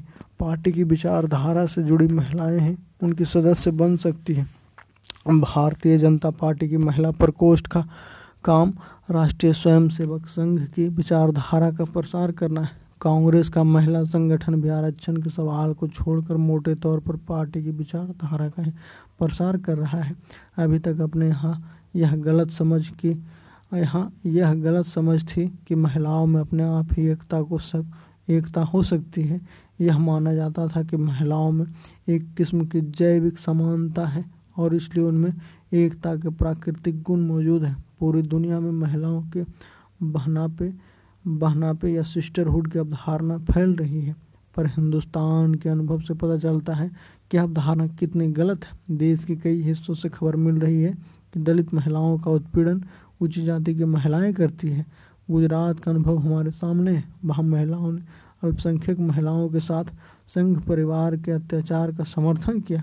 महिला आंदोलनों के सामने यह एक बड़ी चुनौती है। महिलाओं की एकता के लिए सिर्फ़ महिला होना काफ़ी नहीं है महिलाओं की राजनीतिक और सामाजिक समझ व आर्थिक स्थिति पर भी बहुत कुछ निर्भर करता है। अगर हम महिलाओं के बारे में संघ परिवार के विचार को देखें तो तीन बातें साफ़ साफ़ उभर कर सामने आती है। पहली, महिलाओं के सशक्तिकरण के लिए जिस एकता की ज़रूरत है वे एकता नहीं बनने देना चाहते। ये वे यथाशक्ति यथा स्थिति को बनाए रखना चाहते हैं और इसके लिए वे धर्म के आधार पर महिलाओं की एकता तोड़ने का काम कर रहे हैं। जो एक दुखद स्थिति का संकेत है। दूसरी, उनके विचार से आदर्श महिला वह है जो परिवार की मौजूदा स्थिति को बनाए रखे। अगर कोई महिला परिवार की मौजूदा स्थिति को मंजूर नहीं करती है तो उस पर यह आरोप लगाया जाता है कि वह परिवार तोड़ रही है। वे महिलाएँ को हर जुल्म सहने की सलाह देते हैं। संघ परिवार की यह सोच अभी हाल ही में सरकार द्वारा पास किए गए घरेलू हिंसा विधेयक डोमेस्टिक वायलेंस बिल में देखने को मिलती है। इसमें सरकार ने प्रावधान किया है कि महिलाओं को मारने के आरोप में उसी पुरुष को दोषी ठहराया जाएगा, जो आदतन ऐसा करता हो। आदतन क्या होता है? इसकी परिभाषा कौन तय करेगा? दूसरा प्रावधान यह है कि अगर कोई पुरुष अपनी संपत्ति की रक्षा के लिए किसी महिला को मारता है तो ठीक है, दुनिया का यह पहला देश है जहाँ महिलाओं को मारना कानूनी रूप से जायज़ ठहराया जा रहा है। स्वयं महिलाओं द्वारा इस स्थिति का डटकर प्रतिरोध करना चाहिए। तीसरा पहलू है कामकाजी। महिलाओं के बारे में संघ परिवार का विचार। संघ परिवार का मानना है कि नब्बे फ़ीसदी कामकाजी महिलाएँ बदचलन होती है। कांची के शंकराचार्य ने सार्वजनिक रूप से यह कहा भी है, भारत देश में चालीस फ़ीसदी परिवार ऐसे हैं जिनमें महिलाएँ अगर काम न करें तो उनके घर का खर्चा नहीं चलेगा। ऐसे देश में कामकाजी महिलाओं को बदचलन ठहराना महिलाओं के प्रति इनकी संकुचित सोच को दर्शाता है। देश में जितनी भी महिला विरोधी देश में जितनी भी महिला विरोधी परंपराएँ हैं, उन्हें ही ये लोग अपनी गौरवशाली परंपरा के रूप में देखते हैं। सती प्रथा और दहेज की प्रथा को ये लोग अपनी परंपरा मानते हैं। अभी नरेंद्र मोदी ने बयान भी दिया था कि किसानों को चाहिए कि वे दहेज में पंप सेट दे उन्हें पता ही नहीं कि कानूनी रूप से उनका यह बयान, उनका यह बयान आपराधिक है। इनके लिए लोक लाज की परिभाषा यह है कि अगर किसी महिला के साथ बलात्कार होता है तो वह चुप रहें और इसकी रिपोर्ट नहीं करें। वे अभी भी इस मनोवादी अवधारणा के साथ जीते हैं कि सारी महिलाओं को पूरी उम्र किसी न किसी पुरुष के अधीन होना चाहिए। यही समझ उनके केंद्र में है। संघ परिवार की इस, संघ परिवार की इस किस्म की प्रतिक्रियावादी अवधारणाएँ महिला आंदोलन के सामने सबसे बड़ी चुनौती है, जिसका मुकाबला स्वयं महिलाओं को आगे आकर करना है। उन्हें शिक्षित होना चाहिए, संगठित रहने का संकल्प करना चाहिए और अपने आंदोलन को सशक्त एवं सार्थक बनाना चाहिए। यही डॉक्टर अंबेडकर ने नारे उत्थान का मानववादी दर्शन है। उनके नारे उत्थान संबंधी विचारों में विश्वास करना सभी जाति धर्म की महिलाओं का पुनित कर्तव्य है। क्योंकि डॉक्टर अंबेडकर उन्हें बराबरी का दर्जा दिलाने के प्रबल पक्षधर थे। वह चाहते थे कि महिलाओं को पुरुष के समान अधिकार, समान अवसर तथा सुविधाएँ हासिल हो, ताकि वे अपने जीवन को निर्भीक, आत्मनिर्भर एवं समृद्ध बना सके। महिलाओं को अपने आंदोलन को प्रभावी ढंग से संचालित करने की आवश्यकता है। यहाँ यह कहना प्रासंगिक होगा कि डॉक्टर अंबेडकर मात्र दूसरों के गलत रीति रिवाजों अथवा संकुचित विचारों तथा निरर्थक निर्णयों के प्रति ही अपना प्रखर विरोध नहीं जताते थे। बल्कि स्वयं भी अपने विचारों एवं कार्यों की समीक्षा करने में नहीं चूकते थे। यही कारण है कि उन्होंने 2 दिसंबर उन्नीस सौ तिरपन को राज्यसभा में यह कहा था कि लोग मुझसे सदैव यह कहते रहते हैं, वाह, आप तो संविधान निर्माता है। मेरा उत्तर है, मैं तो एक भाड़े का टट्टू था। मुझे, मुझसे जो कुछ कहने को कहा गया, उसे मैंने अपनी इच्छा के विरुद्ध बहुत कुछ किया। श्रीमान मेरे मित्र मुझे बताते हैं कि मैंने संविधान बनाया है, लेकिन मैं यह कहने को बिल्कुल तैयार हूँ कि मैं प्रथम व्यक्ति हूँगा चलाएगा। मैं उसे नहीं चाहता कि यह किसी के लिए अनुकूल नहीं है। मैं उसे नहीं चाहता कि यह किसी के लिए अनुकूल नहीं है। अपने स्वयं की निर्भीक समीक्षा करना केवल कोई प्रखर विद्रोही, साहसी एवं ईमानदार ईमानदार व्यक्ति ही कर सकता है। इसी प्रकार डॉक्टर अंबेडकर 24 सितंबर 1932 को यह पूना पैक्ट से प्रसन्न नहीं थे। कुछ समय पश्चात उन्होंने यह महसूस किया कि पूना पैक्ट एक भूल थी। अनुसूचित जाति, जनजाति के लिए किए गए आरक्षण प्रावधानों से डॉक्टर अंबेडकर ने का, अंबेडकर ने जो चाहा था, वह संभव नहीं हो पाया। जब उन्होंने यह देखा कि आरक्षण के अंतर्गत चूके जाने, चुने जाने वाले जनप्रतिनिधि कांग्रेस पार्टी के बंधुआ मजदूर अथवा गुलाम बन गए। जैसे और नौकरियाँ प्राप्त करने वाले लोग मात्र अपने अपने पेट पालने तक सीमित हो गए। उनके सामाजिक सुधार में कोई रुचि नहीं है। तो डॉक्टर अंबेडकर आरक्षण व्यवस्था के प्रति विरोधी स्वर में आलोचना करने लगे और कहने लगे कि कम से कम राजनैतिक आरक्षण समाप्त कर देना चाहिए ताकि हमारे जनप्रतिनिधि भाड़े के टट्टू न बने। वे अन्याय तथा उत्पीड़न के विरुद्ध स्वतंत्र होकर अपनी आवाज़ और लेखनी बुलंद करते रहे। डॉक्टर अंबेडकर ने अपने प्रखर विद्रोह की परिधि में उन तमाम बुराइयों, दोषों तथा गलतियों को समाहित किया, जिससे आम जनता, विशेषकर दलित वर्ग का हित हुआ। भले ही वह स्वयं उत्तरदायी हो अथवा अन्य कोई अंबेडकर निर्भीक, आलोचक, प्रखर विद्रोही और गंभीर समीक्षक की भूमिका अपने जीवन के अंतिम दिनों तक निभाते रहे। साथ ही साथ वह राष्ट्रित समाज, उत्थान धर्मनिरपेक्ष राजनीतिक आर्थिक खुशहाली, धार्मिक स्वतंत्रता, समान अवसर, कुशल प्रशासन, गरीबी उन्मूलन, सार्वभौम प्राइमरी शिक्षा जाति विहीन समाज, अनिवार्य बीमा योजना, व्यावसायिक व्यावसायिक स्वतंत्रता, देशभक्ति, मानवीय मूल्यों और मानवाधिकारों की सशक्त वकालत भी करते रहे ताकि उनका अभियान गतिशील बना रहे। आगे नहीं तो पीछे भी न जाए। यह अंबेडकर अभियान में जुटे कार्यकर्ताओं को भली भांति समझ लेना चाहिए। डॉक्टर अंबेडकर ने, न केवल दलित समाज की शिक्षा एवं प्रगति के लिए, अपितु संपूर्ण भारतीय समाज के सर्वोत्तोमुखी विकास हेतु अपना सारा जीवन अर्पित कर दिया, ताकि भारत सतत समृद्धि की ओर बढ़ता चले। यही कारण है कि उन्होंने क्रांतिकारी परिवर्तन को आवश्यक माना और इस बात पर बल दिया कि समता, स्वतंत्रता समता, स्वतंत्रता, भ्रातृत्व, भाव, नारी उत्थान तथा जन कल्याण आदि सामाजिक आदर्श के निर्धारक तत्वों पर ध्यान केंद्रित किया जाए। सबके लिए प्राइमरी शिक्षा अनिवार्य बनाइए और सस्ती उच्च शिक्षा सुलभ कराई जाए। लेकिन वर्तमान समय में गरीब, दलित और अन्य उत्पीड़ित लोगों के पुत्र पुत्रियों को उस शिक्षा से बेदखल किया जा रहा है। इसका मुख्य कारण निर्धनता तो है ही, पर उस शिक्षा को इतना महँगा बना दिया है कि वे उस स्थिति का बोझ उठाने में असमर्थ महसूस करते हैं। फलतः स्नातक एवं स्नातकोत्तर कक्षाओं में निरंतर घटती उनकी जनसंख्या एक अप्रिय स्थिति का धोतक है, जो डॉक्टर अंबेडकर के सपनों पर कुठाराघात के समान है। दूसरी ओर दलित पुत्री दलित स्त्री पुरुषों का नेतृत्वकारी वर्ग आम दलितों के दुख दर्दों से कोई रिश्ता नहीं रखता। उसका काम तो चल निकला है, उसके बच्चे अंग्रेज़ी स्कूलों में पढ़ते हैं। यह नेतृत्वकारी वर्ग के लोग बड़ी बड़ी बातें करते हैं और नहायत बेमानी के साथ अपने ही अम्बेडकरवादी अपने को अम्बेडकरवादी कहते हैं। डॉक्टर अंबेडकर की मूर्ति लगाते हैं, उस पर फूल चढ़ाते हैं और आम दलितों से तालियाँ बजवाकर प्रसन्न होते हैं। वे कैसे अम्बेडकरवादी हैं? यह समझना एक गूढ़ पहेली है। यह कहना भी प्रासंगिक होगा कि जिस जातिगत प्रथा अथवा व्यवस्था के प्रति डॉक्टर अंबेडकर ने अपना जो प्रखर विद्रोह प्रारंभ किया वही जातिवाद ब्राह्मणवाद ऊंच नीच का व्यवहार और भेदभाव जीवन के प्राय सभी क्षेत्रों को विपरीत दिशा में ढकेल रहा है। बाबा साहेब ने एक बार यह कहा था कि यदि जातिवाद प्रशासन में आ गया तो भारतीय समाज में अराजकता तथा संकुचित मानसिकता का बोलबाला हो जाएगा। इस स्थिति के लक्षण हमें स्पष्ट दिखाई दे रहे हैं।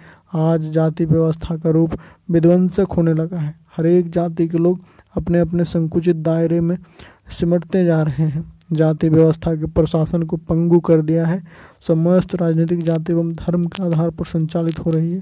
अतः डॉक्टर अंबेडकर के सपनों का भारत ओझल होता जा रहा है। यह एक कटु सत्य है।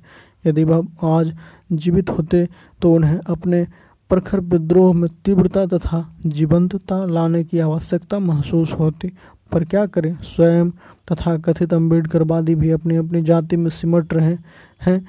प्रबल जातिवाद, विकृत, राजनीतिक, संकुचित, मानसिकता, सांप्रदायिकता, भ्रष्टाचार आदि की शैतानियत संपूर्ण भारतीय शासन तंत्र और मानवीय संबंधों को अपने शिकंजे में लेकर राजनीतिक, लोक प्रशासन, जनप्रतिनिधित्व तथा आर्थिक व्यवस्था के नए खलनायकों को पैदा कर रही है।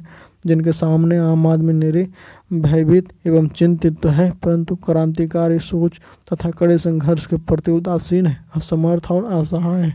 सारांशतः, यदि हम डॉक्टर अंबेडकर की दृष्टि से अपने समाज, संविधान और प्रशासन व्यवस्था का मूल्यांकन करें तो हमें डॉक्टर अंबेडकर जैसे अनेक प्रखर डॉक्टर अंबेडकर जैसे अनेक प्रखर विरोधियों की आवश्यकता महसूस होगी। जो नहायत ईमानदार, सच्चे क्रांतिकारी और त्यागी, लगनशील व्यक्ति, व्यक्तित्व के धनी भेदभाव एवं तृष्णा से दूर, समरसता तथा देशभक्ति व राष्ट्र प्रेम से ओतप्रोत और उदार जनतंत्र एवं मानवीय मूल्यों के कट्टर पचधर हो।